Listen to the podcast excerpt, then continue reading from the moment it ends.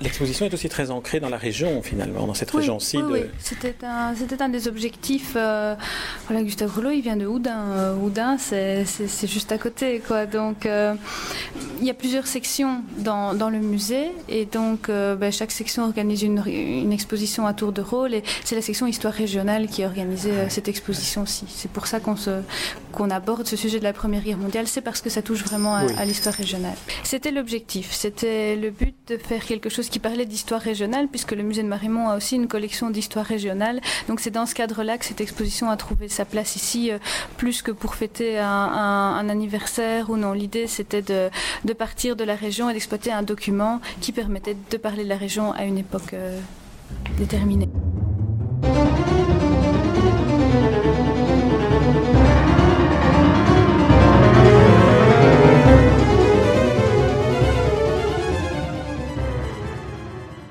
Mais j'ai rencontré des gens qui avaient connu Gustave ah Rollo, voilà, et notamment quelqu'un qui était enfant quand Gustave Rollo était le vieux secrétaire communal de la ville. Et dit c'était un personnage très très impressionnant. Il avait gardé euh, une certaine raideur et une certaine. Il était très physiquement impressionnant. Et alors il disait il n'a jamais voulu porter sa prothèse euh, à, à, son pouce, sa prothèse à son doigt. Et donc il dit il vous serrait la main très très fort. Hein. et on sentait ce pouce qui n'était plus là. On sentait cet arrachement de chair. Et c'était c'était quelqu'un qui était très très impressionnant. Et on en parlait dans le village. On disait c'est Gustave Grolot. Il a fait des choses importantes pendant la guerre. Euh, voilà, c'était un personnage qu'on connaissait. D'autant plus que c'était le secrétaire communal. Donc les témoignages qu'on a de gens qui l'ont connu existent, mais, euh, mais sa famille, euh, sa famille n'existe pas. Voilà, suite à cette décision. Oui, et sa décision, il a décidé de ne pas avoir d'enfant et il a tenu sa décision. Oui, il a tenu, sa, décision. Oui, oui. Il n'y a pas de descendant de Gustave Rollo. Pas à notre connaissance. voilà, on est ici devant une vitrine qui évoque l'artisanat de tranchées. Donc, ce sont ces œuvres faites de briques et de broc euh, par les soldats lors des, lors des moments où il ne se passe rien, et il y en a. Donc, dans ces moments-là, on ramasse un peu ce qu'on trouve reste de munitions, d'armement, morceaux de tôle euh, et on fabrique. Alors on martèle, euh, on, on, tord euh, et on fabrique toutes sortes de choses. Alors il y a des, ici dans, dans la vitrine, ben, il y a des bijoux parce qu'on a beaucoup fait des bijoux pour, pour son épouse. Donc lui ramener un petit bracelet ou une chevalière, beaucoup de chevalières avec les dates et avec souvenirs de la guerre, hein, très souvent.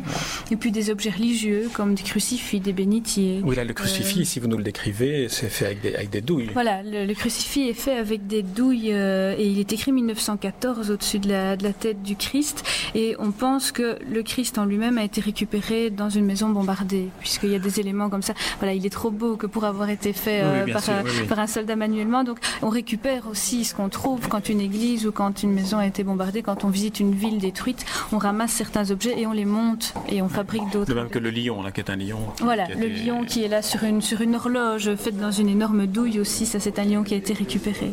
Et il y a un objet qui est assez touchant, c'est la, petite boîte qui se trouve là. Euh, une boîte sur laquelle, euh, qui a aussi été fabriquée dans des débris de, métal, sur laquelle est écrit Souvenir de guerre 1914-1915.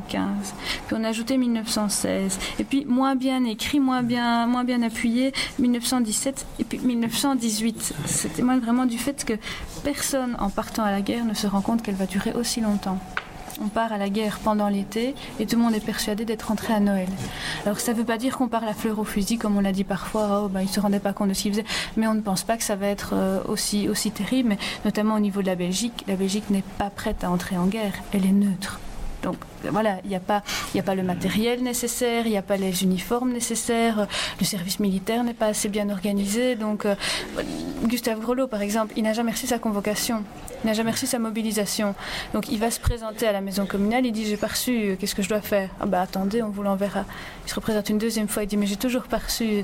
Ah désolé, mais on est débordé, euh, on ne sait pas vous envoyer vos documents. Oui, mais je veux m'engager. Et eh ben alors rejoignez le front. C'est comme ça qu'il va traverser toute la Belgique en train et à pied, en évitant les patrouilles allemandes, dans le but de s'engager sur le front. Donc il va faire tout ce voyage euh, au début de la guerre.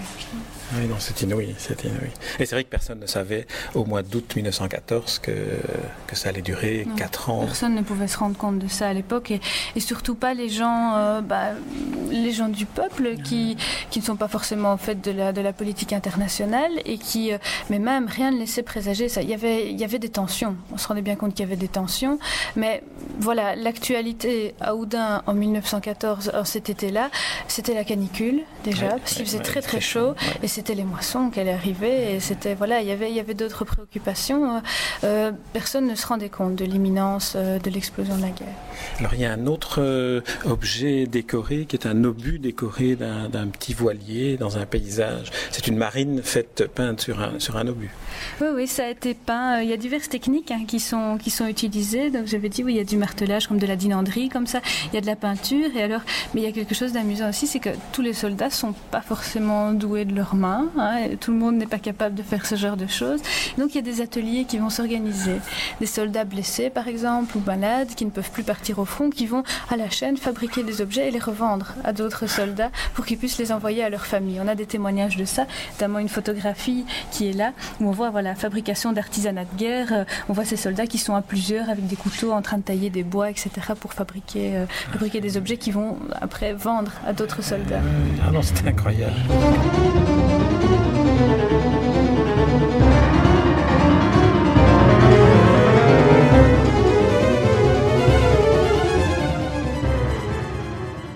Arrive à la fin de la, guerre, le 11 novembre 1918, une affiche qui euh, est encadrée des couleurs du drapeau belge et on lit en très grosses lettres proclamation.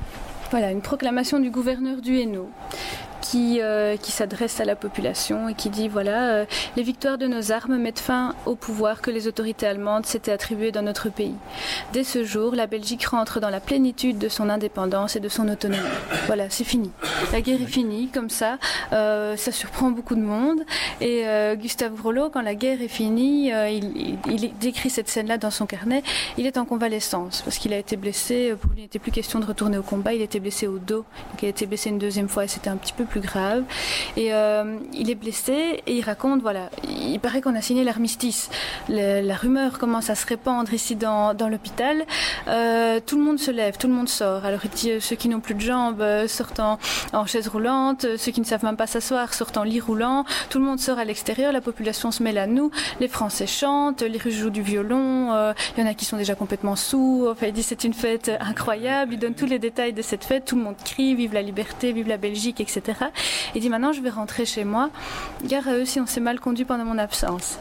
voilà ce qu'il dit. Voilà comment il, conclut euh, cet événement de, l'armistice. Et puis voilà, après ce qu'on sait, euh, ben, c'est du, témoignage et du travail historique, mais il n'a plus tenu de carnet. Il, n'a plus, tenu son journal après la guerre. C'était vraiment son journal de campagne, comme il le note sur la première page du carnet. Il dit voilà, c'est mon journal, c'est ma vie militaire, mon journal de campagne, euh, mais c'était un épisode dans sa vie. Par contre, il a continué à faire la photographie. On ah sait qu'il est entre autres retourné sur les lieux qu'il avait photographiés pour reprendre une deuxième série de photos. Voilà, mais ça on l'a appris après l'exposition. Ah Donc on les a retrouvées maintenant, elles sont en cours d'analyse, mais on sait qu'il est, il est resté passionné de photos, mais on n'a plus de témoignages écrits euh, qu'il ait continué à entretenir un journal plus tard. En tout cas, je vous remercie vraiment du fond du cœur parce que c'est une visite que vous avez fait avec beaucoup de cœur et on sent toute la passion que vous avez mise dans la, dans la préparation et dans la manière dont vous avez raconté cette exposition à tous les visiteurs. Merci beaucoup. Mais c'est moi qui vous remercie vraiment. C'était une belle rencontre et euh, au niveau de la passion et de l'échange, je pense que ça s'est recréé à chaque fois qu'on a eu un groupe. On a chaque fois ressenti ça parce qu'il y a une mémoire collective de la guerre, même si on l'a pas connue. C'est vrai que je suis très jeune, les visiteurs que j'ai sont parfois un peu moins, mais ils n'ont pas forcément connu non plus. Mais voilà, on a tous, on a tous une histoire de guerre, on a tous un témoignage, on a tous quelque chose. Et c'est ce partage-là qui faisait que les visites de l'exposition ont été particulièrement agréables et, très intéressantes. C'est vrai que pour ceux qui vous écoutent mais ne vous voient pas, que vous êtes très jeune. ben, j'ai 26 ans, voilà. Comme ça, tout le monde est au courant. Merci beaucoup en tout cas.